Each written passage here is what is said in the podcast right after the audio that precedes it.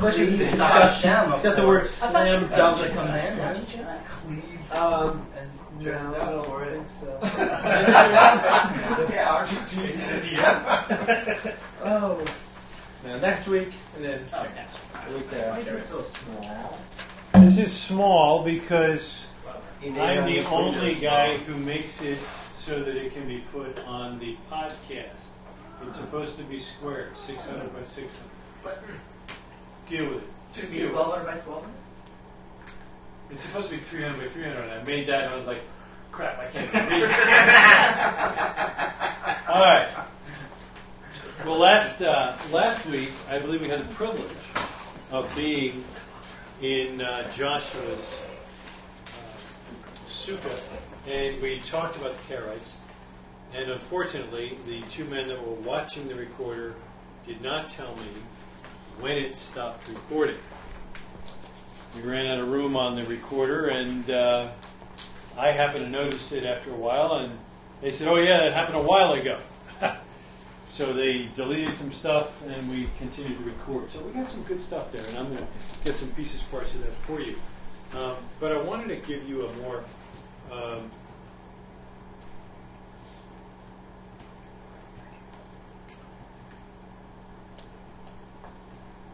official layout of this this Karaite position and get your thoughts uh, on the record. So before we start, uh, I do want to congratulate you for lowering your national debt. Uh, finally, you're one day lower than you were before. And if we continue along this trend, maybe it'll last till Christmas, and we'll actually begin to get out of debt as we defund everything uh, that our uh, socialist government has put into place over the past few years.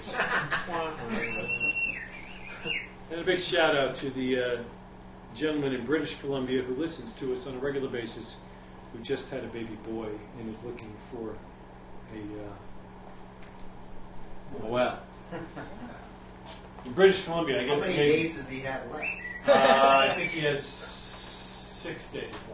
Craigslist. Maybe seven. You know, the last, you know the last day it's Flint and you're That's it's you. right. Wait, I brought my knife. Yeah. yeah. So uh, anyway, we'll uh, we'll see what happens there. But he is he is he's already been turned away by the uh, the first. Uh, Ask him if he has an iPhone or an iPad. Do Rabbi Daniel Apple. cut things from yeah, you can't cut. You still need a guy to Well, that's the point? Slip Why? the boy. He can do that himself. But somebody Or you get a doctor Yes. to do it. Yes, in America they put you in jail for that. Maybe not in- Canada, but yeah, I don't. Yeah, you did what to his what?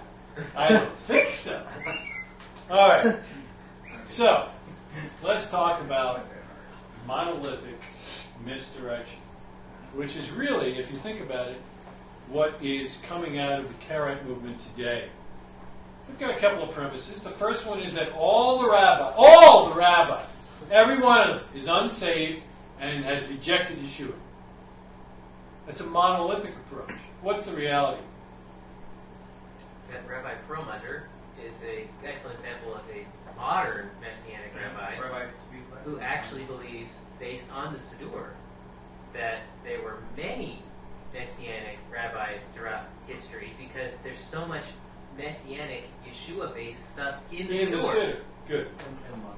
Not source. And in the mosque. Right, What's exactly. interesting with him is he didn't consult, consult any Christians either. Yeah, and really didn't want Actually, to he, give you yeah, he birth. was kind of negative about Christians. He was. Yeah, and we, Yeah. You don't really know who's saved and unsaved. I'm sorry, I don't think they could hear you. You don't really know who's saved and unsaved. It's interesting how he leans forward and says it at the same time. Yes, that's I true. assume it was a distance. We don't know who's saved or unsaved, and we cannot know.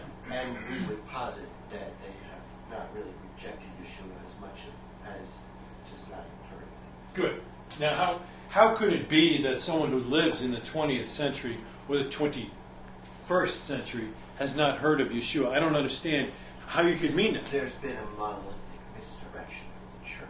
Ah, a monolithic misdirection from the church. And yet, I think there's another monolithic misdirection, and that is, what's the point? What does it matter? Why does it matter that whether a rabbi is saved or unsaved. Okay. Well, now you raise a good point, and, and we, I think we brought that up in the sukkah, that, you know, if my plumber hasn't accepted Yeshua as the Messiah, will I still let him work on the pipes?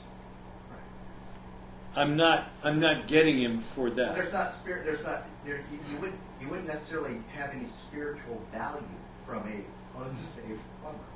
I don't know if that's true. But I, I'll give you. I'll give you an example, and that is uh, just the pure language issue. Um, we can we can pull up a Strong's Hebrew dictionary, or we can go to the Nazi Hebrew dictionary that was uh, prevalent uh, and is still prevalent today, Talking and we can and, and we can find that that these people didn't talk to Hebrew speakers when they produced the, the dictionary.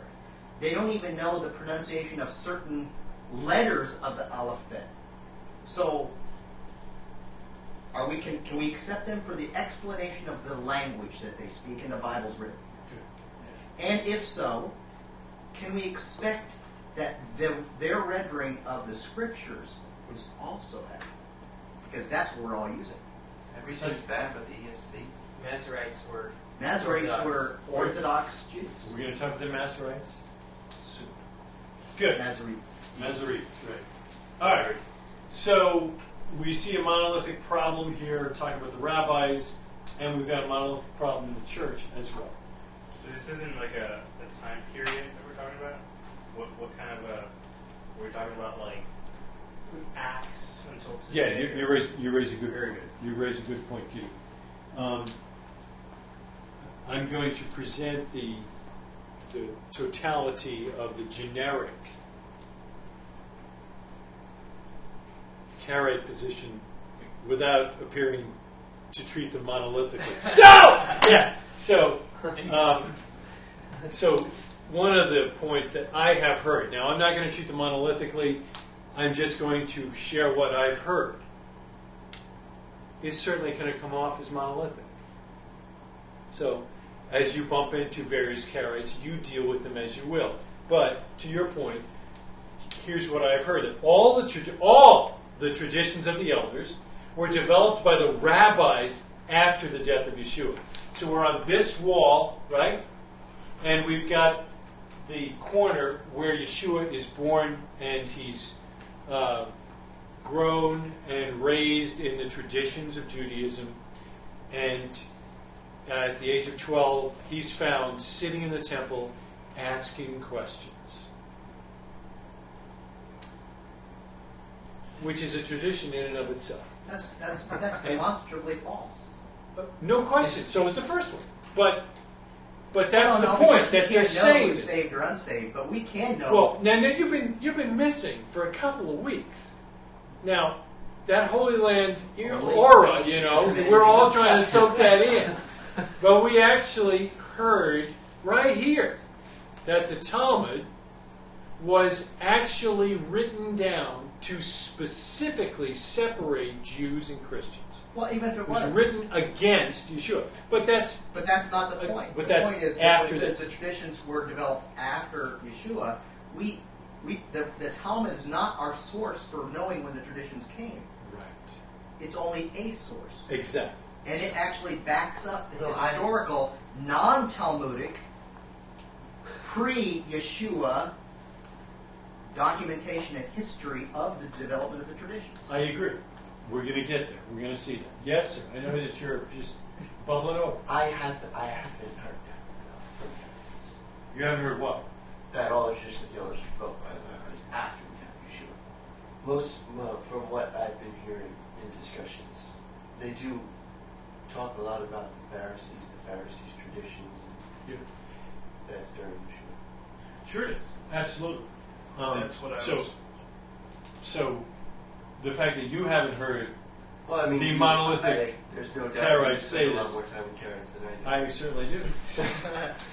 That's what I uh, question that I have is with a statement like that, what do, what do they do with um, the fact that Yeshua um, spoke with Hiroshima about Which is the thrust of this class. Hang in there. But. I do think that in the case of that question, it still is hitting on the issue because the issue for the Karaites is that the rabbis developed the traditions to oppose Yeshua. In other words, the reason why they target either the death of Yeshua or maybe they target the Pharisees during the life of Yeshua, Yes. but it's always with the idea that these traditions were anti-Yeshua, Yes. and that Yeshua was anti-tradition. Yes. So, so you've got, if you're going to string the pearl, we're going to start with the Pharisees, which turned into the rabbis, which generated the, the traditions, which are against Yeshua. Right. That's that's That's that's, the the, argument. nutshell, right?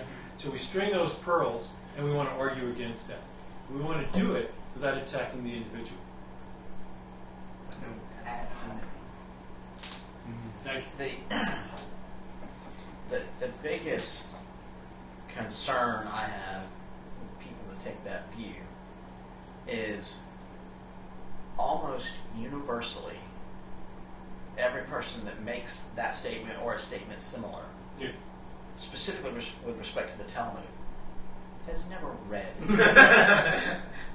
so, um, so it, it kind of, it kind of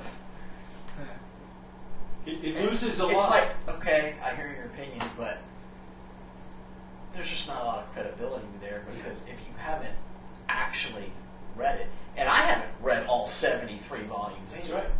but I have, I have read several volumes. And, and we're all and trying to continue you know, to go through that through that. And I can and, and I can tell you that uh, they did not write the Talmud with Yeshua in in mind to try to.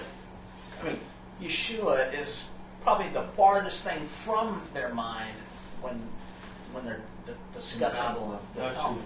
Absolutely. Well, when they're discussing the Mishnah, really, that's what they're doing. Exactly. So Yeah.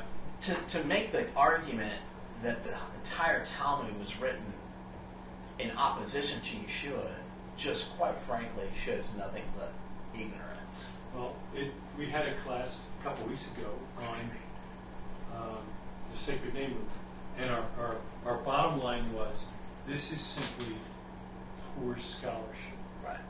That's really the bottom line. And how we respond to it is really going to make some of the difference. And here it's the same thing. Whoa, hang on a second. That's that's an unbelievable statement. I have all 73 volumes on the shelf. Pick any one you want and let's let's Okay. read a little bit. I'm only aware of I mean, I can count on one hand of the references that right. I'm aware That's of true. where they specifically invoke the name of Yeshua. Okay. But we can still find at least two or three references that I can think of where they reference a rabbi who was known to follow Yeshua. Yes, that's true. Yes. The the another thing too, and I don't want to overplay this, but I just so that well, I'll just say what I want to say. That We've that, known you to do that string of pearls you just Yes. strung from that statement there is the equivalent to the Christian church's blood libel. Killers Okay. of Christ. Okay. It is. Um, uh, for uh, for Isaac in the back, help him understand the Christian Church's blood libel. in the second, third century, and then going on and being expanded, specifically uh, Augustine and others, there was there was a there was a decided hatred against Jewish people for having murdered Christ, and henceforth, everything that they did was was termed and treated as if it was disgusting. And this is precisely the same thing you're talking about. It says basically when they say it was developed by the rabbis after the death of Yeshua, what's their point? Their point is that they so opposed him and murdered him that in fact they developed a whole theology to to shield themselves and make themselves innocent. Which is what the church did. True. And we hear the same thing with regard to the text of the Word of God, that it has been changed, Pervert. right? That all of the copies of the Scriptures that were anywhere on the planet were gathered up, whited out, fixed up, and sent back to their original owners. Amazing. So, we uh, a couple of weeks ago we did the the whole logic thing, right? So we've got two premises that lead to a logical conclusion, and if the two premises are true, then you can come to a conclusion. Well, if this monolithic perspective is that all the rabbis are unsafe to reject Yeshua, and all the traditions of the elders were developed by the rabbis after the death of Yeshua, then I would submit, therefore, that all of the traditions of the elders should be rejected. That's their true Syllogism. premises. That's their syllogy, right? But So- even if both of those just- things were true, we wouldn't accept the third. Well, you'd have to accept the, sec- the third point if both of those syllogisms worked. If the, you, both you of those should, premises were but true. that doesn't mean that they do. If it's logically That's- true I- that these I two argue things that. are true, then you'd have to accept. But they're given inconsistent and they don't do that. Exactly. They could be. Because I would argue it can't be done. I'm You not sure. can't do all. You can't wipe away all the traditions. Right. It, you, it's impossible to reject every tradition from the elders. And we're going to get Okay. that's that's exactly where we're going. Mm. Okay. So It's, it's funny too because it's not that we, if you were to look at any one of us and say, who came up with the tradition to light candles on Shabbat? Like we don't tie that back to a specific rabbi. you don't know the guy. elder. You don't know the guy. Mm-hmm. Do you don't know if he if he knew Yeshua? Oh, wait, he's But you do that? Of course he did. No, actually, it was Sarah. It's amazing. Sarah. It's Of course he amazing that there is some belief that we can tie every single tradition we do to some name. And we're lifting him up and saying he's a great guy because he came up with this tradition. It, it, it doesn't work that way.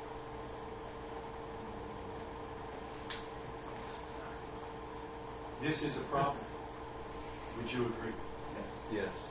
It is a problem to put the traditions of men over the Word of God. Mm-hmm. Is there anyone here who disagrees with that? Everybody agrees with that. Right. Okay. Yeshua spoke to him. So, if we are, well, it's, it's, it's, it's a quote. So, if we all agree with that, then I think it behooves us when we're speaking to Karaites, if that's their focus, and from that they've derived this monolithic thing about the rabbis, then we should be a little gentler and say, oh, this is a good point. I can, I'm concerned about this in my own family. I never want to lose sight of who Yeshua is and what he's done for me. And I never want to overshadow his work or the very commandments of God for the sake of tradition. I don't worship with anyone who does. That's that's a problem. We agree. So now we got some common ground. Seventy-five percent is only four. Three out of four references to paradosis, or the word tradition in Mark's gospel, are a rebuke. It sounds like a red herring. Did you look at all the Gospels? Yeah, I looked at every word, every one. By the way, paradosis does not appear at all in the Septuagint. How many references to traditions are found in the same gospel? We'll look at all of them in just a No, moment. no, not not the word. The concept. No, no, not the concept, the practice. See, the problem is that when we talk about what we do, or whatever, what what anyone talks about what they do, they rarely use to say, "By the way, this is a tradition," and "By the way, this is a tradition." They just do it. Exactly. uh, you know, referencing it as a tradition, oft, you know, oftentimes means that you're explaining to someone, or you're countering someone, as opposed to doing it. Exactly. The question I would have is, how many times in Mark do we see a Yeshua practicing tradition? Which is exactly what my next part of the class is all about. Um, it's not necessarily called a tradition, but we can look and see Right. that it was a tradition. But I just want to be upfront with my Karaite enemies and make it clear that three out of four of the references, Mark only uses four, ti- four times. Matthew, he's all over the charts. Mark, four times. Three of them are rebukes. I, I just I don't understand those points here. Why did we leave the ones out, Matthew? I'm just trying to make the point that there is a problem that the Karaites have recognized. In the Gospel of Mark. In the Gospel of Mark, three out of four of those references are a rebuke against traditions. Hmm. We can't just blow that off and say it never happened The master didn't argue against it. I think we need to recognize it. And what was he raising? The first point. That's all. But we all already agree with that. So it's not a problem. As long as we recognize it. But that's not normally where we're coming I, from. I do think it's important to recognize that when you when you look at a tradition as being an open word of God, what oftentimes I think happens is we looked at a tradition and we put and there's a fear of putting it over the theology that I was raised with and I'm comfortable with. Because what I have found, the longer I have been studying Judaism's traditions, the more I have found that things that I would have had problems with at the beginning are actually very biblical. Because I actually looked at why they have the tradition in the first place. And I understood what scripture references they were using to build the tradition. So in that sense, I think that the, there is a part of the problem is not so much that we have issues with traditions over the Word of God. That's what is that is a problem. But that's not the main one that's being raised by the Karaites. Their main issue is that the traditions of men are being raised over what they think the Word of God is saying. And they haven't taken the time to look at the traditions and figure out why they are what they are. I can't say you're wrong because they're not monolithic. But I can tell you that while I agree with you, and, and like you, I've seen the same thing in my own life. I mean, we, we, we joke about it here. Last year we read this in the Pirkei Avot and believed that the sages had had a little bit too much wine. This year, those sages were right on the money. Those rascals are doing it to us. Same deal. But we've come to a different place, and we've examined where it's come from, and we can appreciate it more. Now, I think the I think the problem here is is not so much they don't like the way it's being done. I think the problem is they didn't choose how it's being done. Because I think the whole Karaite problem, the underlying problem, is one of rebellion. It's one of not wanting to remain under authority. And we're not even claiming who the authority is. I can personally tell you that I do not claim the rabbis of old or today as being an authority in my life. But I honor them as being unbelievably wise in the scriptures and studying it much more than I have and coming to a conclusion that as the older I get, seems to be the wisest for my family. They don't approach it that way. I think a really good example of this is when there's a typical blessing at the as we welcome the Shabbat when it's not actually word for word the way it appears in the Bible as a command. Blessed be the Lord our God, King who has sanctified us with his commandments, has commanded us to kindle a Sabbath lamp. Well, a lot of people have a problem with that because A, they may not know where it came from. B, they see that I don't see where God commanded this, but to me it's like a math problem where someone's able to do the equations in their head, they see the solution, they see where they started, and they, they didn't necessarily have to write down all the steps in between. They see where it came from and they understand it. They did but you have to study on your own to see, okay, well, there's this connection here that they found, and and I might not see it yet, but like you said, reading the Pirkei Avot, gosh, that doesn't really sound right. He, yeah, he probably had way too much to drink when he wrote that, and then later, there's new revelation, there's new learning, and so similarly, we can make that connection and say, you know what, God is good. He's revealed more to me, Sure. and and not have to worry about you know, and, and I'm, and I'm, I'm completely okay with it either way because I can kind of put the pieces together. But then there are people who say, well, you know what, I'm just going to say a blessing that God has commanded us to sanctify the Sabbath. Well, there's nothing wrong with that either because that that's 100% true. But there's, you know, and there's some really cool things where we, we incorporate Yeshua, the light of the world, into it. And, you know, none of which are bad. But to completely dismiss the one without studying it, that's that's also bad scholarship. Mark 7.13 is the example I pulled here, making void the word of God by your tradition that you have handed down in many systems. And many such things. Which Kara wants to just blow up. See, see, see. Yeah, there it is. All right, so let's look at the ancient paths. Right? Thus says the Lord Stand by the roads and look and ask for the ancient paths, where the good way is, and walk in it. What does that mean? Halach, and find rest for your souls. Now, that's Jeremiah 6, 16a. It's a rebuke, actually. I didn't give you 6, 16b. The people said, I'm not going to do that. That's what they told Jeremiah. No, no, no, we're not going to do that.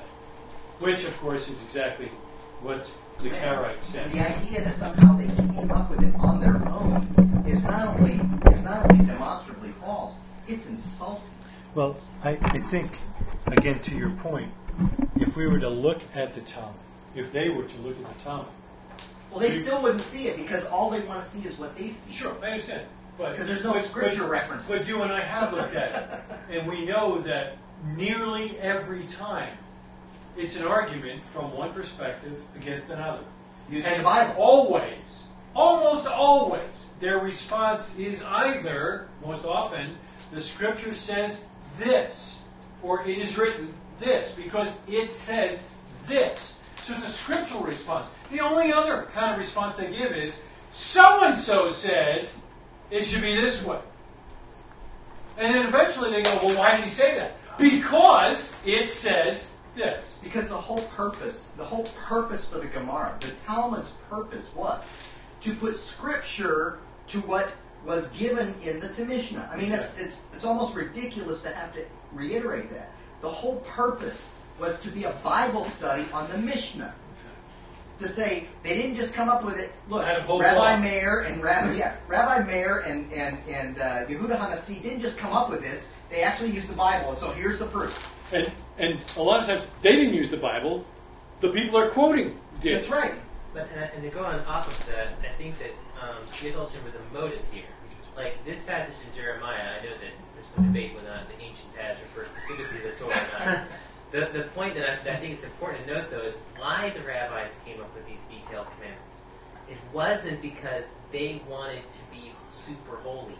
It wasn't because they wanted to look better than everybody else. It was because they were so concerned about protecting the Torah that they didn't want to accidentally break it because they didn't know it well enough. They they they studied every possible detail and looked at you know the, the number value of certain words and they asked the question, how do I do this? And if I don't do it that way, could I end up sinning by accident? And they and I mean, if you look at the the melachot for Shabbat, mm-hmm. I mean, probably half of the modern applications of the melachot are actually nothing to do with the original word. It's because, well, if you drag a chair across the dirt there outside, you might accidentally plow it with it, and that would be a violation of Shabbat. So it's like the idea is we're going to be so careful because we respect the Word of God so much, we care so much about it. The last thing on our mind is to break it. So we will intentionally at times put fences up to make sure we don't, and that's the motivation. And I think that's a mistake, is they look at it and they think, I guess they don't know what the motivation is. But I feel like when you think about that, I would hope that's always our motivation. I hope we're not walking into something going, well, if I sin, oh well, you know, God will forgive me later. But I'd rather do that. It's more fun. Yeah, I think most of the most of the Karaites are not looking at it that way. They're they're looking more at it as why do I need to do this? Well, they Well, hang on. You were next. Then you. I've been Too Go- slow. Oh, sorry. Go ahead. I've been looking at the uh, the Men of Torah podcasts and at work, listening to them, starting back from 2011, and just trying to pick the ones with interesting titles, now we know what to do. and uh, just kind of I'll, I'll kind of get through the middle of it. Oh, this is kind of what they're talking about, and then I'll go back and listen to the whole thing. Uh, this whole thing has been dealt with like four times since Yeah. 2011. Yeah. So, what, as the good doctor would say, what seems to be the problem? The problem is that as as Saadia Gaon in 800 of the Common Era realized that this insidious, rebellious sickness is not Judaism. It is against Judaism. And as such, has the potential to tear communities and general believers asunder. And, isn't And that I will- time? And it has happened every time it's been raised. And I will do everything in my power to make sure that the next Karaite that comes through that door will not just have one loudmouth Italian against him. He'll have every guy in this room able to deftly be able to explain why he is in error. That's why. And every time somebody comes in, goes, Oh! Traditions! And runs out the door. We're going to do this class again. That's a big get. Yes? SD cards can fill it Well, So a couple, of things. One is with respect to an example like the 39 Malachot. Yes. Okay. What happens if we work on Shabbat according to the Torah? You die. You know, we bring corruption to the, well, we bring corruption to the whole community. Right, right, but but if you work on Shabbat, the Torah prescribed punishment from God is death. So, and the word for work in the Hebrew is malachot. Okay? So, you better know what malachot is and isn't, because it literally, in the minds of the rabbis, and I would argue, you know, we should have a similar view here, Is life is and death. life or death. There can't be a lot of fuzzy, eh, you know, I mean, it's kind of like you better know which power line is high voltage or not, and if you're not sure, probably just stay away from all of them, right? So, Oh, to, to make a fence around all of those? so, the, but the point, the point is, you, you, if you if you're just looking at, um, if you're just look if you're uh, if you're spiritualizing everything at the expense of the Peshat of what you're actually doing, then you don't need to really know how to do it because Doesn't matter. it doesn't really matter. It's a spiritual, lofty idea, right? But if you are committed to the Peshat, right? And that's not to say that there's not spiritual, lofty ideas associated with all of these concepts, because there certainly is. But they can never replace or usurp the Peshat. And the Peshat says if you if you malachot on the on the Sabbath, you could die. So therefore, I better be really clear on what is malachot So again, what is not. we know what to do and what not to do. We just don't know how to do or not do. Quickly, I want to move. Um, the point that I saw from the letter for the ages that I think really brings this ties this up to Yeshua's teachings. I think that's great. Is that there's a great number of these fences put in place because older generations realize, you know, we are so weak in this area. We have to, you know, in love first for God and then love for our neighbor, as it were, our family, you know, the people in our community, because we know what a typical stumbling block will be. There's a, you know, a re- retelling of a story where the guy, you know, there's a five-star delicacy restaurant, but it's non-kosher that moves to the town. The, you know, the mom, you know, the father says don't, you know, don't go there, and then the mom just says you're going to get the beating of a lifetime if you go even anywhere near that place. So then even like end up on the same street or block with with it because you know you're going to go in there. This is love. It's at its finest because you know if, if it if it's a minefield or the penalty is death, you know it's like okay, how much clearer can I be? You know, as far as you know the Malachot are concerned, you know we're not clear what biblical work is. It it doesn't prescribe specifically in the written Torah what, what that means. So they said that since God said working on my holy tabernacle, even though this is a holy structure, I'm not even going to have that being done on a Shabbat. So they di- discovered that the works and the processes and, and metalworking Yeah, and, yeah. everything regarding that was And, and we get to the done. okay. okay. exactly. All right, so before I move off of this this this particular slide, ask for the ancient paths. Hmm. Where the good way is. it seems like the paths are the way we walk along the good way. I'm just seeing a difference here. Maybe we should move. But we're going to move on. But I'd like you to write us a little dissertation. Path is it. Torah. My, my view is that is it the are the ancient paths the Torah? Well, yes. But you can't separate the Torah from how you walk it out. And those, the how you walk it out, are there's traditional under, understandings of I how don't know, it just it seems like a very kooky argument to have two points about the mission of the Talmud, both Oh, in no. CE, No, no, no. and you I, have this Jeremiah passage Well- referencing tradition. no, no, no. Uh, Middle of the wall. I, I just wanted to talk about the ancient paths and bring up, before I showed that, I showed this first. This is to answer the question I knew was going to come. They're not ancient. When are we talking about this? It's not from back there. This is all here on this wall. They're saying the master lived, breathed, died, was resurrected. Everything was groovy. And then the rabbis came up with all these traditions afterwards. And I believe that Jeremiah was making clear that that's not the case. And now I can start my class, which is supposed to end in five minutes. Thank you, noisy people. That's great. So here's my game plan. All right. If Yeshua practiced a given tradition of the elders, or he did not rebuke those who practiced a given tradition of the elders, or he encouraged the practice of a given tradition of the elders, what can you conclude? That's a good tradition. You can't right or wrong. it's as simple as that.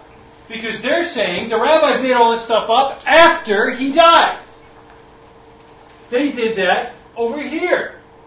So if we can see any of these three, and to many of your points in this discussion, we will see that. If we can see any of these, even one, we've completely discounted this argument that they came up with it afterwards. Get your Bibles out. Okay. Yes. Just real short. Yeah, please. Get your Bibles. I recently had someone give me the position that we couldn't possibly have Yom Kippur on the date this year that we had it Huh? because because after all, the moon had not yet been sighted at the time when we were celebrating it. Where's that? My response was, "Who sighted it?" And they and the re- and the re- reply was Nehemiah Gordon. Well, So here we don't know about some rabbis that gave us a tradition, whether they're saved or not saved, but we have by the man's own mouth that he rejects Yeshua as Messiah, Absolutely. and yet 100%, and I won't be monolithic, but 100% of Messianic Karaites follow Nehemiah Gordon's perspective of Yes. when the and when the moon is is to be Not in the. Bible, by the way.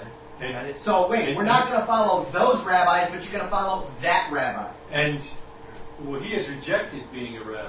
His father was a rabbi. But my point, His but my point is, they're treating him like a rabbi. You bet they are. And, and the amazing thing is, you and I actually sat in the room when we heard him say And what he, he- rejects Yeshua. And not only not only did we hear him do all that, what I saw him do, his act. Now that was ten years ago, but his act was.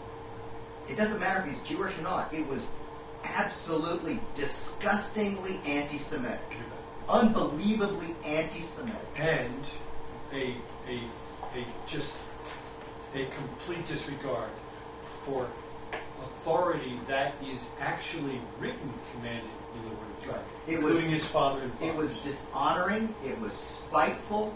I mean, he has nothing. He doesn't. You know, his talking about the church would be one thing, but he's not talking about the church. He's talking about considerably his own family in disrespect. exactly.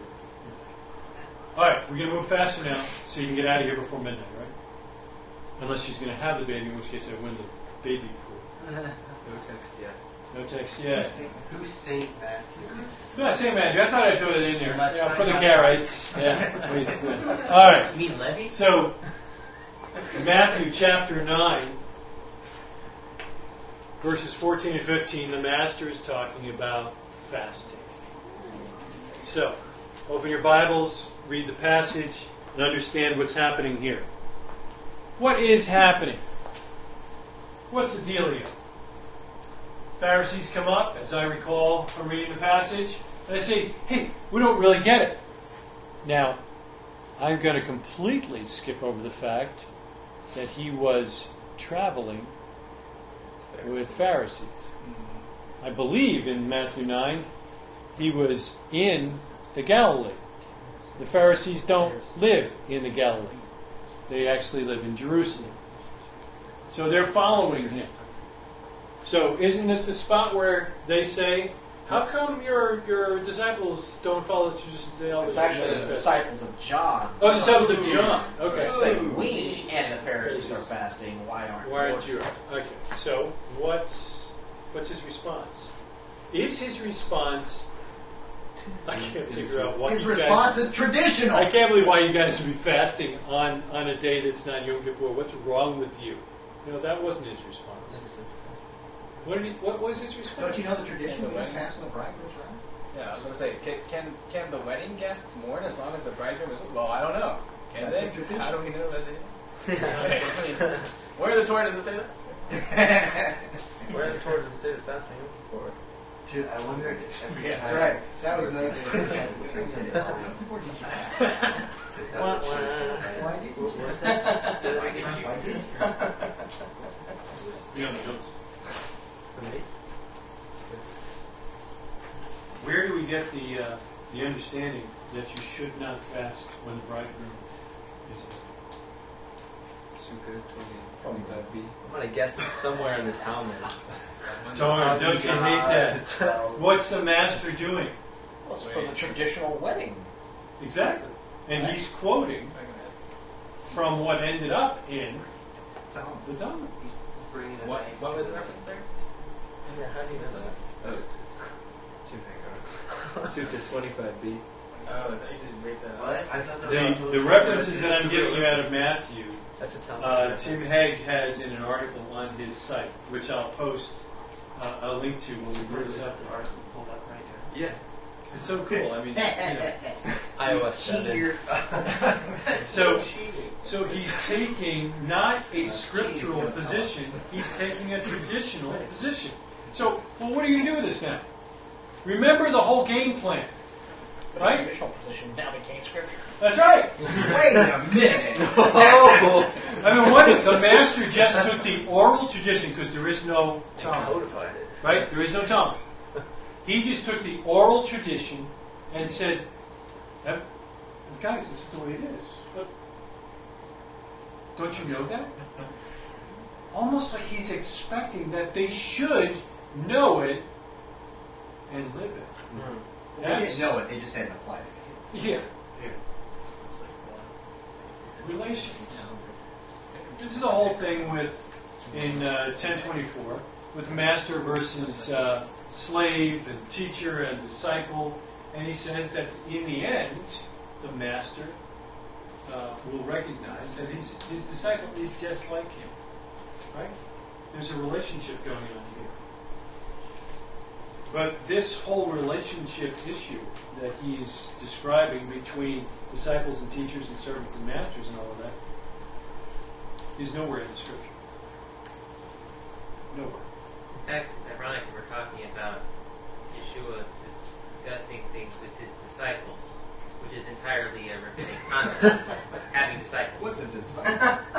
And meaning, Touche. The law. This one's great. If you have, if you're looking at the scripture, you want to look at this one in Matthew 12, 5. He quotes the law. Somebody read that one out loud. or have you not read in the law that on the Sabbath the priests in the temple profane the Sabbath and are blameless? I've never read that in the law. Can, can anybody tell me where It's in not Leviticus that is? Maybe it's in Numbers. It's not. Maybe it's Deuteronomy. Surely it's not Genesis. We didn't have a temple. Well, first of all, it's yeah. We don't have a temple. So, how is that the case? He's quoting Mishnah. This is big, guys. Hmm. He is quoting the oral law. And I don't want to call it the Mishnah because we don't have a Mishnah yet. Because the Mishnah is the writing down of that oral law by the rabbi. So here he's saying, have you read it in The the law. Go! That's big. So I'm looking for nuggets that I can memorize and have when I'm talking to people that have this perspective. Matthew 12, 5. Write it down. This is big. But he, so he's saying reading, so as if it's it was written down. It wasn't written down. So, but when he says read, like what? Why would he be saying? Because again, the oral traditions, not all of them, but the majority of them, I would say, are based on what you read. They're inferred. So what Yeshua is doing here is he's playing off of the oral tradition, understanding, okay, what is keeping the Sabbath? Well, you can't light a fire. You're not supposed to cook. Based on the fact, by the way, it doesn't actually say that. Based on the fact that you can cook on the Yom Tov. It's like, well, you that, it highlights you're allowed to cook on the Yom Tov. Therefore, we assume or impl- infer you can't cook on Shabbat. Now, the priest, the offerings and all that stuff, he's taking meat and throw it in the middle of a giant fire all day. He's required to do that by the Torah, which says you offer sacrifices on Shabbat. So basically, this whole oral argument is entirely the scriptures, but none of it's spelled out in the scriptures. Nowhere in the scripture does it say, by the way, the priest shall offer this offering, which, by the way, is technically a violation of Shabbat, but don't worry about it because it's in the temple. That's not anywhere in there. But the, the, the oral tradition looked at it and said, we got this verse, we got this verse, we got this verse, bring them together. Here is what you're allowed to do, what you're not allowed to do, but here's an exception for the priest, and here's why. So the bottom line is they're reading the scriptures and providing their in- interpretation on how to keep it. So they're not making And it up. that's Yeah. that's their understanding of the scripture. And he calls that that understanding of how to keep it the law. That's extraordinary. Notice I have a small L so no one gets confused. But even, I mean, like, there's other examples of this throughout the scripture. Nehemiah, for example. We're going to get to other examples in the scripture Bro, stay in later. St. Matthew, please. We're staying in St. Matthew. Washing of hands. How does this work in 15.1? Karaites, by the way, wash their hands before they eat. I've seen them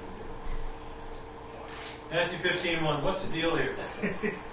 Does the Master say in, in Matthew 15.1 that we should not wash our hands? Somebody read the verse. No one says anything in that verse. Oh, that's one and two. Why Well, did your it's the disciples break the tradition of the elders? For they do not wash their hands when they eat. What's his response? He answered them, And why do you break the commandment of God for the sake of your tradition? Ah, so does he ever say this hand washing deal is a problem? What did he do? He used the question about his disciples, by the way, not him. They never said he didn't wash his hands. Why do your disciples not wash their hands before they eat? So what was his what was his point here? He's using their question to ask another question. Are you the Messiah? I'll tell you, you know, who gave you this authority? I'll tell you who gave this authority if you tell me if John was of God. Go! And, and he's almost doing a get the speck out of your eye type of thing. Yeah. I mean, that's his, his response is very much that. Um, Does he negate the tradition of the elders to wash their hands? He really doesn't. Explicitly, no. He does Well- seem to have an issue with the idea of it being taught as a commandment directly. I mean, he does it later says teaching his doctrines and precepts of men. But does it say that's the doctrine that's being taught? But then 10 and 11, he does do the Mark 7, which does address washing our hands. About defiling a person. No. He doesn't say don't wash your hands. I know, but he He's trying to saying make a theological he's point. not circumventing the entire question about hand washing. All I'm saying is he never says stop this tradition of washing your hands, which he does do in other cases. Actually, he he he's he's addressing first of all the hypocrisy, but also he's addressing the reason why it was popular to wash hands, not the theological reason why washing hands. Theologically, the Pharisees washed hands because the priests washed their feet and their hands before serving. But in practice, and why the people treated it much more, uh, it was much more popular in practice was because of superstition. You bet. We can hop hmm. uncleanness from vessel to vessel and so forth. Are you Yes. just saying this for the point of that it's not a rebuke? Yes. He's not rebuked. Precise. Of those three points I put out. Thank you, Jim. All right. Baracha, Matthew fifteen thirty six. This is big. I would memorize this one along with twelve five. What does Yeshua do? Thanks to their. He gives thanks to God for the food before he eats. Now, why would he do that? You're only commanded to do it afterwards. Deuteronomy chapter 8, we're commanded to bless God after we eat and we're full, and our bellies will cause us to forget God, and that He is the provider and opens His hand and provides for every living thing. So, what's He doing here? Is He making a new tradition? No. He is continuing a long held tradition. Now, what's odd about this particular tradition? Did the master wash his hands before he ate? Maybe. Maybe. Maybe. Okay. I, it's funny that when they approached him in the previous verse in 15, they didn't say, How come you and your disciples, or you and the disciples of John, or you, anybody else? How come those guys don't? They didn't say he didn't. That's interesting. I know, it's an argument from silence, but I just want to point out that Also, that the God blesses his keeping of the tradition. Because the immediately after this is the loaves. Yeah. So if God, if, I mean, not gonna get into that. Okay, so it sounds like sounds like God liked what he did. All right, so he blesses the food. What's what's odd about blessing food before blessing God for the food before we eat? Now it is the Christian tradition. It's the Christian tradition. It's the Christian. I'm sorry. What? tradition. Oh, is the Christian tradition? Well, what's interesting about this is that th- his blessing of God before he eats becomes such a staple that um, Uh, when he when he does the blessing before the bread and breaks the bread before in front of the guys from on the road to Emmaus type deal, that's whether it's all supernatural lifting of the uh, veil at that moment or not. That is the point when they go, I know that guy. So it's like this was it was almost like a defining point for him, which actually I don't know how old his particular blessings were, but it does kind of make it. it's kind of funny. Like in this group, it's really you know, you listen to my my parents do the Hamotzi blessing, it sounds like one thing. If you listen to how the wine blessing was done by the Uphams on Saturday night for Havdalah, it's a different tune. You guys have your own tune. So every family basically has their own like Our tune is version. corrupted. Our version of the version of the tune per se. Our own minhag and our own- But they're all but they're all the same words, just different tunes. But you can tell by the tune. Oh, that's the tune. switcherini tune. I know that tune. So it's like Yeshua is almost defined by his his minhag, his tradition I- of a tradition. Yeah, I would argue that that's not what caused the rise. But it's still interesting that that's the point. It's cool, but I don't think it's true. I think I don't think there's a man in this room that ever does the Motzi without lifting it up. Picks up the bread in some way. Hmm. And I don't care what you're wearing. You lift up the bread, I'm going to see your wrists. And there is no question. That body is the same body that he was buried with. That body has the stigmata. That body has those holes. And I bet they saw those holes and went, holy crap, it's him. He's gone. Well, they probably didn't say Oh, that. man, where'd Yeah, hell, he did. Yeah. All right, but yes, could have been a two. All right, next one. It is it is odd that the blessing that is a tradition has become a tradition in the church. And I think every every carrot I know in the visible expression of the church today blesses God or the food. There's a little corruption, blessing pizza instead of blessing the man who provided the stuff for the pizza. Bless this food to our body. That's right. Bless us through our bodies and us to your service. Amen. Amen. All right. This one's kind of cool. This is the hanging deal. 2240. He gives us the Shema and then Leviticus 19. Love the Lord your God. Love your neighbors yourself. On these two hang the law and the prophets. That is absolutely a concept that comes from the oral tradition, not from the scriptures.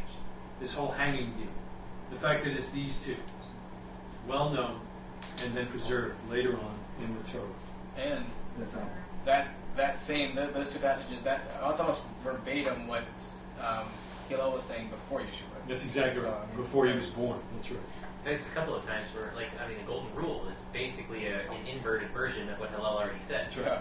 That's exactly right. What sanctifies the gold? Is it the gold or the altar? Is it the temple? What's the deal with this? We're in Matthew 23, 16, 17.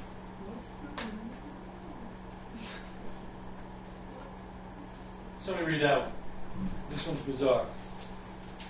Woe to you, blind guides, who say, If anyone swears by the temple, it is nothing. But if anyone swears by the gold of the temple, he is bound by his oath. You blind fools, for which is greater, the gold or the temple that has made the gold sacred?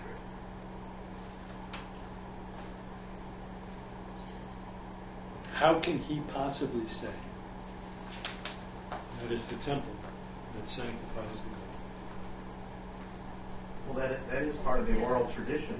The transmission of both sacred and common is is Part of well the tradition. part is well known as part of the tradition. Whereas Yeah.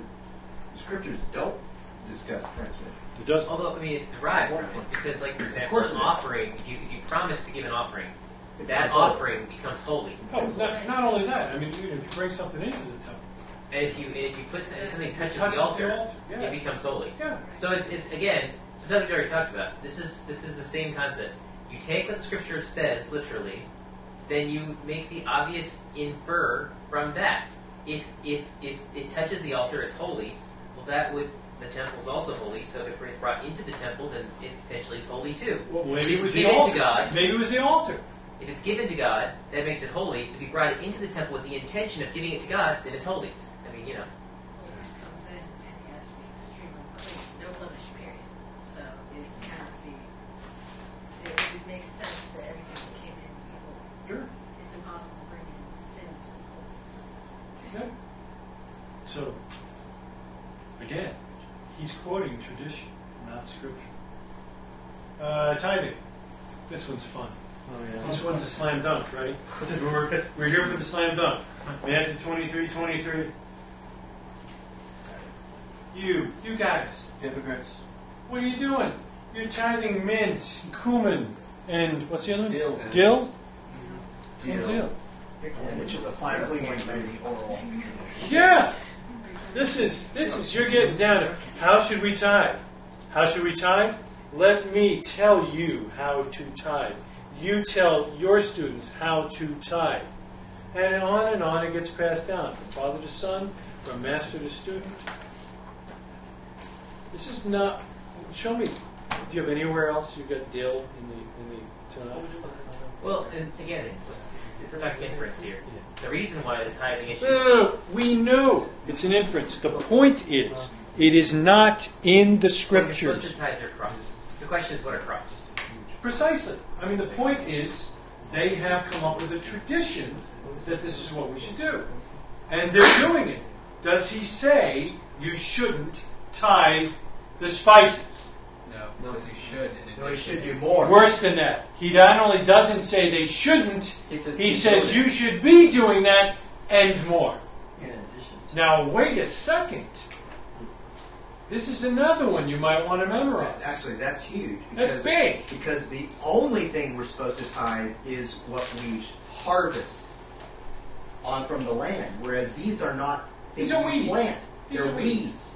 Well, well, I think there's. Uh, I'm confident that um, the requirement for tithe only is only you're only required to tithe from the seven species from the Shepherd. Okay. These are not them. Correct. These are weeds. Right, these are these are weeds. Nice.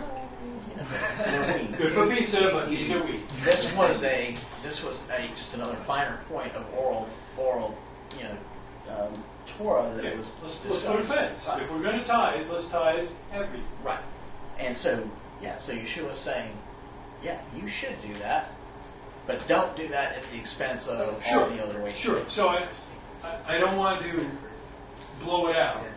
But the bottom line is, Yeshua Affirms is actually affirming an obvious tradition in this verse, just as he practiced a tradition in the bracha in 15. And it's like of all places.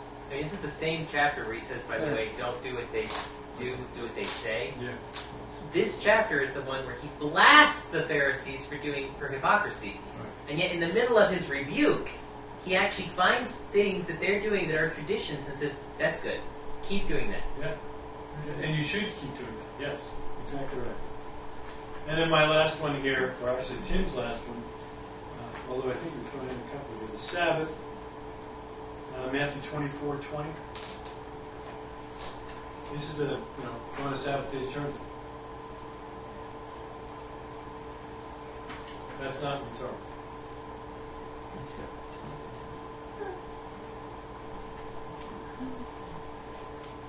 Tim Hegg actually points out in his uh, article that if you want to try and get a Sabbath day's journey out of, don't go out of your place in Exodus, you're on a losing track already. Well, understood, but it doesn't say any Sabbath day journey here. It just says pray it's not in the winter or Shabbos. Okay, I could have chosen later on Luke 21. Where he goes a Sabbath day's journey. Like that would have been out of St. Matthew. That's right. It wouldn't have been St. Matthew. Okay. Acts chapter one. Well, what, I mean, what, would there even be a different point for him to be saying it? That your flight does not happen on the ship on the spot besides that? Yeah. Other than, um, like I, I oftentimes will not carry my handgun on Shabbat. You know, and the Orthodox have have problems. Some of them have problems in Israel with with the Israeli army soldiers carrying their weapons hmm. on Shabbat. So there's there's a halakhic problem there with should I be carrying a weapon? Should I be prepared to use a weapon? Hmm. Isn't that work? Yeah, yeah. And now we got to deal with okay, life you know trumps this and that. Yeah. You Bottom line My- is my- we relax on Shabbat. my view, because of the context here about the abomination of desolation, which is the event that that already happened back, Daniel. I can take. but it's now he's saying it's going to happen happen again. Right? So, uh, in the context here, I actually my current view is he's not making so much of a halakhic statement; he's making a prophetic statement Sure. about when the event's Yeah. going to happen. When it happens, Yeah, Shabbat. you don't want it to be on Shabbat because you're probably not going to be prepared for it. Wait, you wait, don't, it's going to happen on and when- Shabbat. in this- in It's this- going to happen. and, and you don't want it to happen in the winter because it's going to be a pain in And the they're all going to be travel. nursing mothers Yes. or pregnant. It'll All be right, Shabbat. reclining. And there'll be a bunch of pregnant ladies. That's right. Matthew 26, 20. He reclines at the table. He reclines at the table for the Pesach meal. That whole deal is nothing but a tradition. In fact, afterwards, it's recorded in the Talmud that you must recline on Pesach before you make it. And in verse 30, it mentions he sings a hymn. before going out, which is another one. But I'm going to get into that in a second. Hello. The Hallel, right? Which is completely traditional. The examples given from Matthew's gospel demonstrate that Yeshua was clearly practicing and promoting the traditions of the elders. So is that enough? Why Is, stop is there? that, does that do it? Ought to be. Uh, let's keep going. What about the apostles? And it's at this point that I would recommend and suggest to you that, uh, which I've started to do this week, let's read the Gospels. Let's read the Gospels, pull out a special highlighter, and you know, use your little highlight thing in your word. Write it out if you want. Write out where you've got stuff like what Peter just said, that they sang a hymn afterwards. Now, why did they sing a hymn? Because it was a tradition to sing a hymn. In fact, we knew it wasn't really called a hymn back then. It, it's the Hallel in Psalms 113 through 118. It's the tradition. It's always been a tradition. Of which most, a lot of it was prophetic about that particular event that was Exactly right. So, So I would suggest that you take a look at the Gospels and find where, as Rick brought up earlier, it's not necessarily saying it's a tradition. It doesn't use the word. He's just living. And in so doing, he is blowing away all the traditions. I gave you all five of these references at the same time 1 Corinthians 11, Galatians 1, Colossians 2, 2 Thessalonians 2, and 3. You don't have to look them all up. Bottom line is that Paul is not only encouraging his uh, fellow congregations to keep the traditions, he's exhorting them to do so in the manner in which he told them the traditions, whether in writing or by word. Specifically, the last two are extraordinary as he lifts that up. Now, there are some folks who would have said, and I've heard them say to me when I brought this argument up, well, he made those traditions up. So I guess it's, you know, there's two problems with that. Number one, it's okay for him to make traditions, but it's not okay for me. Is that okay for the other rabbi? How about Gamliel as teacher? Was that okay? There's, there's a lot of belief out there that Gamliel may have had a soft spot in his heart for Yeshua. He certainly stepped up for the apostles when they were about to uh, be before the uh, council. So is Gamliel okay? Okay, so we've got to know the motive of the heart. We've got to know the belief in the in the head.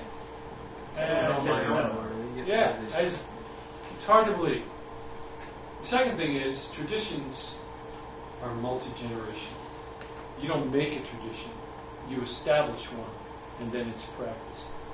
So I would ask you to consider a couple of things. For example, Acts 2.42. They devoted themselves, these are the uh, early believers in Yeshua on the uh, uh, right after the resurrection, to the apostles' teaching and the fellowship, to the breaking of bread and the prayers. The definite article is there.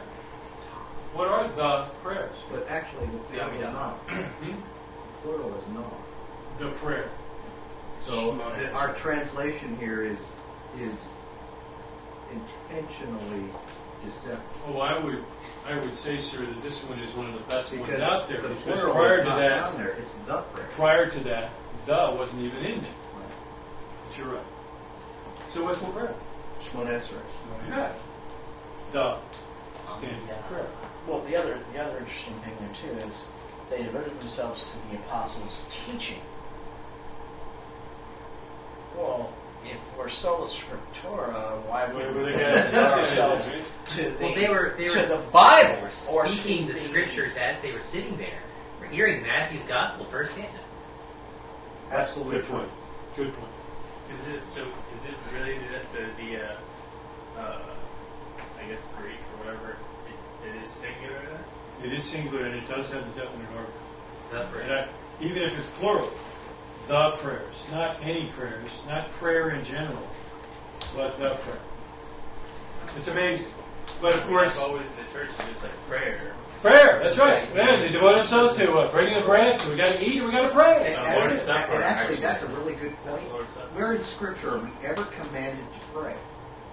I mean, it, the, the the apostolic scriptures are replete with reference and inference and direct command that we pray. Where in the Torah does it say we should pray? And what is prayer? It is only by tradition that we know what prayer even is. The Masoretes, we talked about these guys with the uh, Textus Receptus, the fact that those vowel points are in there and you have any idea how to even read the Word of God. The fact that you've got any kind of commentary from the sages that describe what are messianic passages.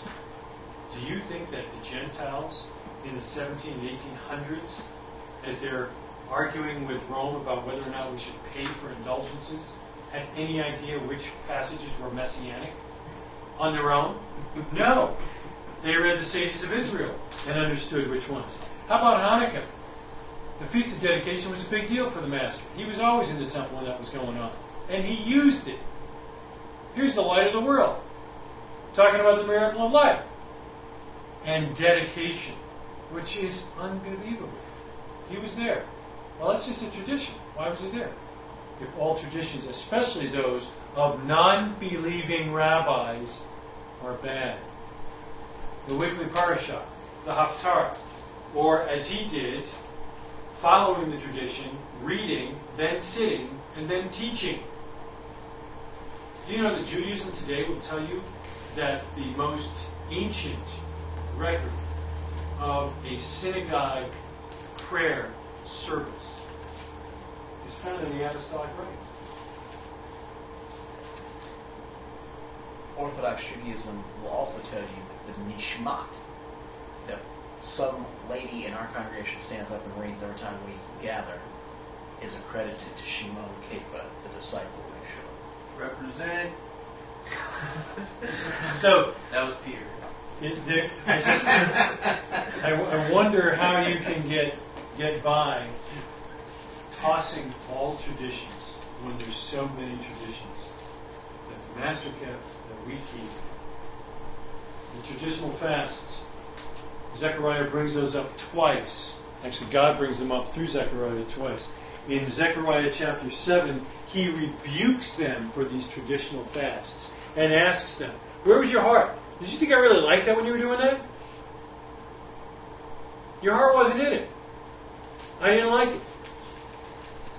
Here's, here's the creator of the universe actually recognizing that they're, they've got these traditions in the fast of the fourth, the fifth, the seventh, and the tenth. And then later on, a chapter later in 819, he makes it clear that he's going to use these traditional fasts as he turns them from days of gloom, darkness, fasting, and mourning into days of gladness and joy. I mean, you get the, our Heavenly Father using the traditions of men by evidently unsaved, terrible rabbis. Ooh. And he's going to use them to glorify himself and use it as a sign for the world. Even the practice of assembling together in a synagogue on the Sabbath is a tradition of which the Gospels say, and Yeshua went into the Sabbath, into the As- synagogue on as Sabbath, was his as was his custom or his practice. Why didn't he remain in his place? And, and Paul did the same thing. He sought out the synagogues, synagogue, uh, And the last one I've got there for that is the affliction of your souls. Everybody know where that's from? Yom Kippur. Yom Kippur. What is it? It doesn't say to fast. It does not say to fast. The only commanded fast in the Bible doesn't say to fast. It says it should be a day when you afflict your souls. That was the funny part about everybody talking about having Yom Kippur on a day that wasn't Yom Kippur was they all talked about fasting. Why are you talking about fasting if you can't follow the tradition of when it is? The other thing that got me was the people that said, well, today's not Yom Kippur. Man, did you see how full the moon was? Do you think Yom Kippur is three days later? That was Sukkot. Sukkot was the full moon. Yeah, Uh, Sukkot was the 15. 15th. Sukkot. It's, it was Sukkot. So yeah, back we're not, we're not going to. Yeah, we're not going to do our thing. It was, it was a Sukkot thing. They were saying the same thing. Oh, It was incredible. They're looking at the moon and commenting on how full it is, but it's not the 15th. Um, back to your Zechariah one, prove Yeah. that the traditions are ancient. Yes. I mean, that's traditional fasts that are older than the prophets are done. Also, Nehemiah, for those of you who keep Shabbat by not spending money on Shabbat, Yes. you have Nehemiah who came back from Babylon to thank for that understanding of mm-hmm. scriptures because nowhere in the Torah does it ever say you can't buy or sell on Shabbat. Sorry. But Nehemiah, being the very wise sage that he is, looked at the passages that talk about work on Shabbat and realized that if you can't make your servant or your maidservant work, you shouldn't be paying the Gentiles to work for you either. Exactly. Jude. Well, I had raised, risen my hand a little earlier when I was thinking about the fast, and it's quite interesting that he's talking about why you guys fast. You know, it's, it's or it doesn't make sense. And I'm here. Now, why should you fast for Brian was there? Uh, But then he Yeshua talks fast. about, yeah. Yeah. But now he's talking about the traditional fasts later, Zechariah 75. It's just interesting that he's talking about not doing the fast, and all of a sudden, oh wait, we forgot. There also is fast that you need to be doing, unlike what you're doing now. Exactly right. All right. Tradition from the uh, from the web. The transmission of customs are released from generation to generation, or the fact of being passed on in this way, from generation to generation. I thought it interesting that uh, uh, recently uh, a Karaite told me that uh, Paul made up his traditions and presented them to the churches or congregations or assemblies that he established, and that's not a tradition.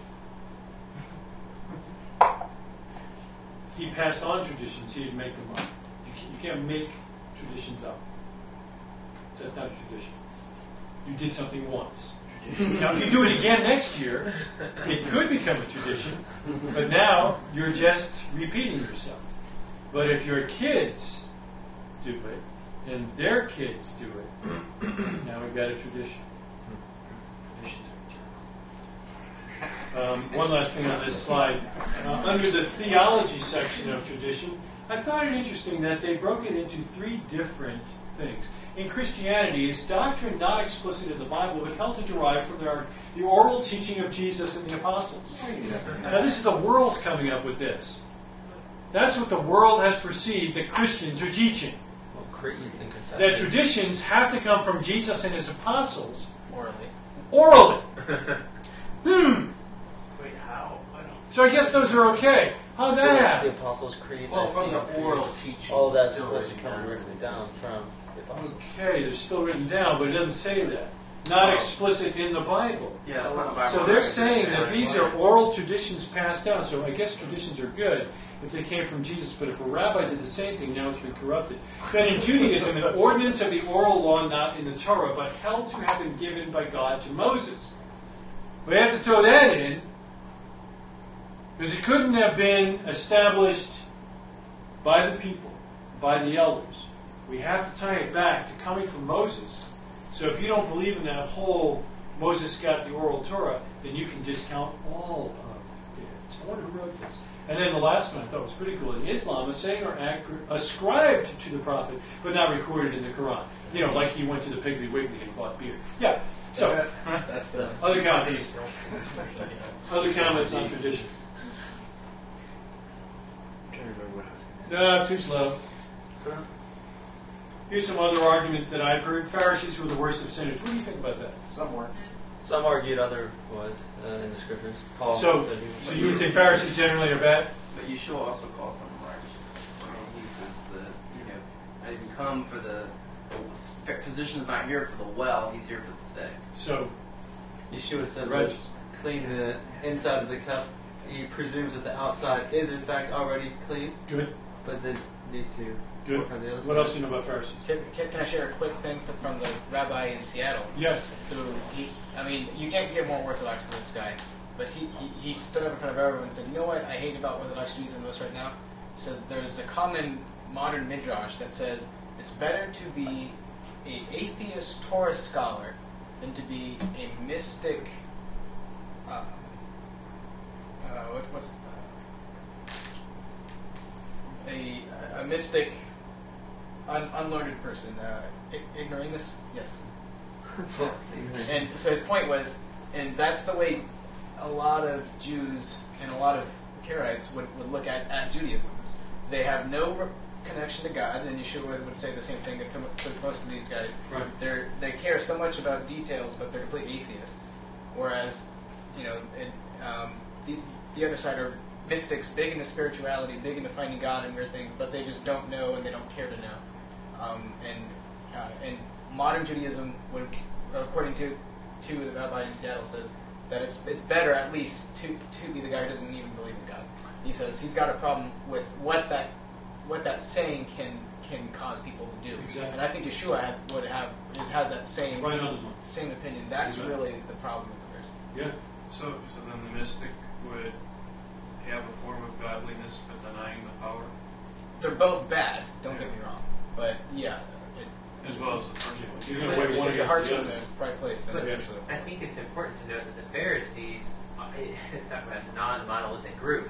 I mean, we literally have Pharisees warning Yeshua about the Herodians trying to kill him. Right. We have Pharisees who are following Yeshua all over the place. We have Pharisees who are actually clearly a part of the of the uh, fir- uh, first century believers because they show up in Acts 15. We have the Pharisees showing up over and over and over again as part of the group. Later, after Yeshua. Well, well before that, you've got Pharisees two bury Pharisees him. bury him. Yeah, yeah. Two Pharisees bury him. Later, after the fact, after Yeshua dies, when uh, James the Just is killed by the Sadducees, the Pharisees go to Rome to complain because they knew it was wrong. So the Pharisees actually show up not as the enemies of Yeshua. Some of them were, but many of them were much stronger. What's oftentimes lost is that the primary instigators and ultimately the ones who killed Yeshua were the Sadducees, Exactly who, by the way, some in some ways, I feel like- Karaites. Actually, the Karaites claim uh, claim lineage from to the Judas. Sadducees. It's exactly right.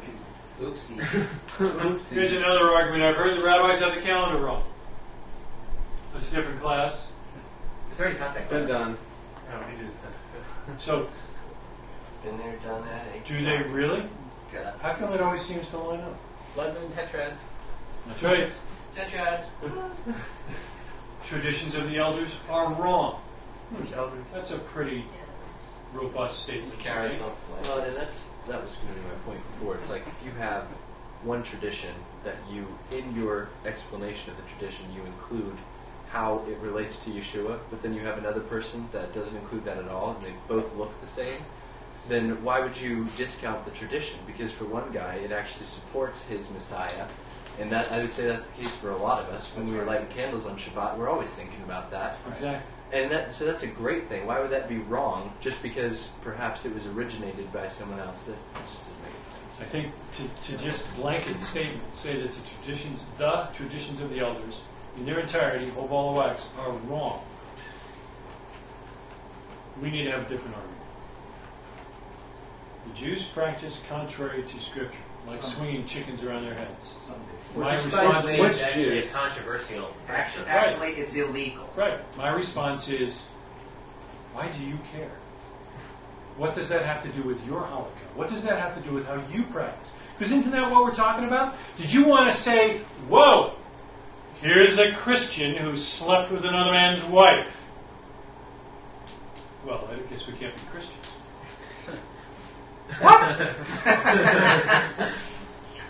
Unbelievable. I don't have a problem with that statement. He's making it a blanket statement that all Right. Jews. That's do the whole thing. They look at it and Yeah, model it. that's The Talmud was written to divide and separate from Yeshua. I just heard this recently. I, I just, it sounds like somebody who's never read the Talmud. Or even started to read. Yeah, yeah, even the first page. Just read the first page, buddy.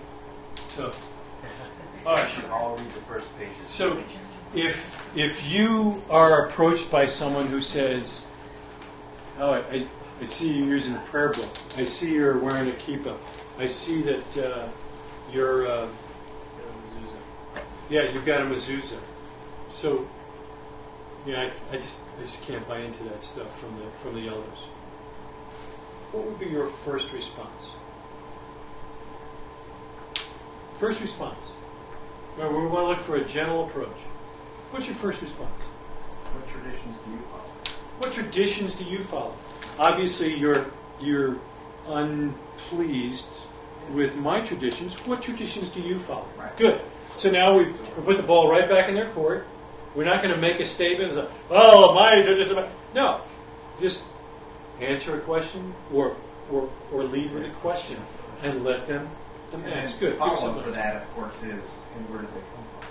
You know, you can you can you can easily pick one or two of any traditions. Anybody who was raised in church and easily show them as being extra biblical.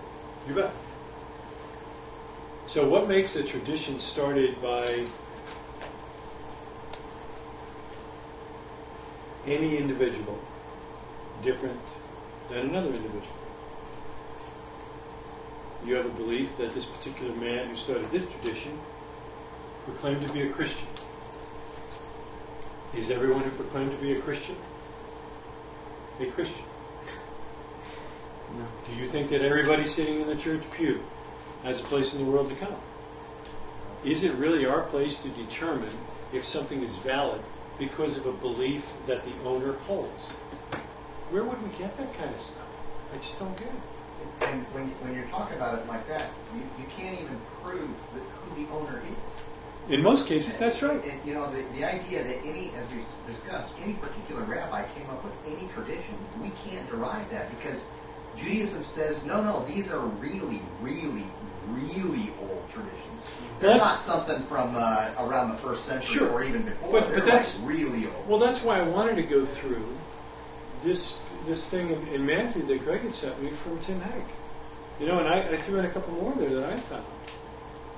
It's not possible that the rabbis made these up. Remember, we had three things there. Right?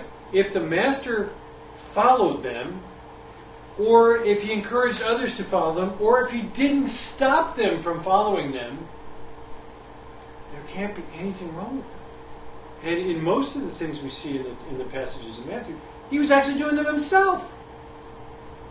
So, if it happened here and it was already uh, an established tradition, the definition of tradition is multi generational. So you've got generations 80, 100, 150, 200 years. Do you think he had anything to do with Hanukkah? Yeah. When did Hanukkah happen? Nearly 200 years. Like the age of our country before he was born. That's multi generational. It's already established. And he's following along. Get something? Well, I was just going to also reiterate. I think I may. I think I shared this last Thursday, sitting under uh, Joshua's sukkah, but I still think one of the big, um, the big things that's lacking in quote unquote messianic move, the messianic movement, is the perspective that the Torah is not just a spiritual guidebook or a guidebook for righteous living, although it certainly is all that, or just a history book. Certainly is it is also a history book. It's a the Torah in particular is a constitution for the government of God. There is. And and the Constitution provides for a legislative system to interpret and apply Judges. the uh, the Constitution to specific situations, and that is what is called halakha or Jewish law. Right. And so, if you are attaching yourself to that nation that has that government, then you have to recognize. Doesn't have- doesn't mean you have to agree, but you have to recognize that there is a constitution that has legal precedents that have been derived and applied, Exactly. and you can't just ignore that. Right. You've got to do some kind of hooby scooby. You could be a citizen from another country, and that's the problem. Is the people that are following this are essentially saying, "I don't want to be a part of Israel," and that is a dangerous proposition. You bet it is. You know, when when uh, you know, I've been reading the, the volumes, uh, the Yeah. Sages, and the second volume is just so sad because Roman Roman rule was was so intent on persecuting Jewish people, and they identified Jewish people by what they did, not because oh, who, who, let me What's see your last name? What's your right, last By what they did, and so what you see is you saw all of the believers who were Gentile go, well, I want. Well, maybe they weren't believers. They said, I don't want to be a part of Israel. So they walked off the they walked off the land and said, I'm not a part of this, and essentially said, you know, I have a citizenship that's Roman. I'm not Jewish. And and you know, we, we have to look at Matthew chapter 25, and we have to ask ourselves a question: Who are his brothers? It says, do we see them in need? Do we see them uh, and do identify with them and, pr- and provide for their needs? This is the this is the mark of those who are sheep and not goats. And what they are, what these people are doing is they're identifying with the enemies of God as opposed to identifying with the people of God. Un- un- Unfortunately, I don't think you're going to get into that kind of discussion with your concert reflect character. But it may be a gentle way to bring in the Constitution thing and, and recognize, even to put it this way, when, when Messiah returns, do you believe that he will set up his kingdom? Now, of course, I think with the vast majority of, of the, those in the visible expression of the church today, they may think they're going to the by and by instead of the here and now. But uh, is he going to set up his kingdom? Will he reign as king? Yes. What laws will that king have? Love your neighbor. We're just going to love everybody. I'm loving you, brother. Let me pick your broccoli because I love it. I think it's gonna it's gonna have something. All right. Well, let me uh, let me pray for you guys. I, I'm I am very very concerned that once again uh, we've we've we've got this this Karaite wave whipping up again. It's uh, we have got to stand up against it, and and I think it's it, it, as I'm reading Saadia Gaon, he was not always very gentle or pleasant. He was extraordinarily critical and crisp in his rebuke. He just did it generically. Those who believe, and he would just blister it. So it wasn't against the person, it was against the belief. And I think we should uh, take those as words to live. But Father, we pray for those that call upon your name and have been deceived by false teachers to accept a pale imitation of the robust faith and abundant joy which you've provided and promised us. I pray for each of them that you would uh, quicken their hearts and soften them, that they might hear some of the arguments being presented. I pray for the men in this room, Father, that they would stand up once again, standing alone in a wicked and perverse generation that's being pulled into the very pit of hell. Father, we pray for our great nation that you would either sink it quickly or help us climb out of this pit quickly, one way or the other, sink or swim, Father.